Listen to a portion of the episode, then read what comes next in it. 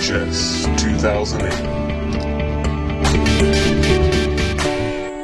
My name is Sean Nadalin, and this is the final essay. Countless record producers scour the land looking for it. This it is common. The feeling penetrates people. It inundates minds, and it comes in various forms. It does not rest solely in musical form.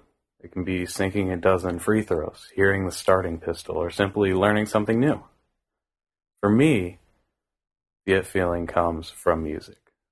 Music to me is much more than notes and time. It's the only art form capable of being true. I use the term art only in the very loosest of terms, because there is hardly a comparison between traditional art and its sonic counterpart.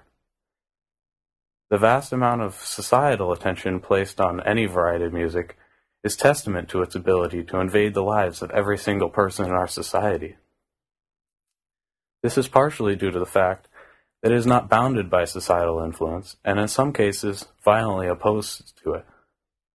Music is bound by one's mind, by its classical definition, but really it's something that exists on the inside and totally independently on the outside of each one of us. This phenomenon is worth a closer look under a societal lens.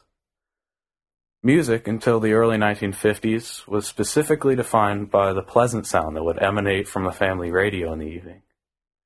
Following this era, a revolution took place. That is, without question, imparted the largest change to human culture.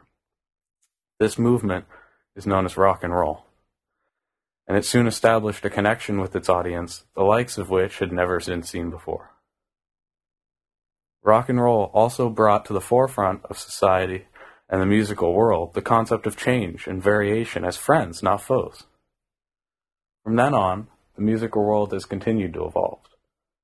But the core of the music, the artist's connection with the audience, has only grown.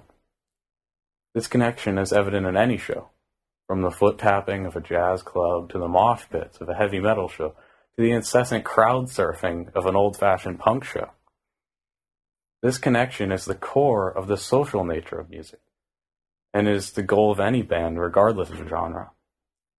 In its essence, music is far bigger than genres, specific bands, specific people, or even the sound itself. Music could be defined as a socio-political movement that embodies the human psyche, based on emotive senses as well as sonic and lyrical arrangement, as a means to convey social or personal ideals or artistic concepts, or perhaps simply music.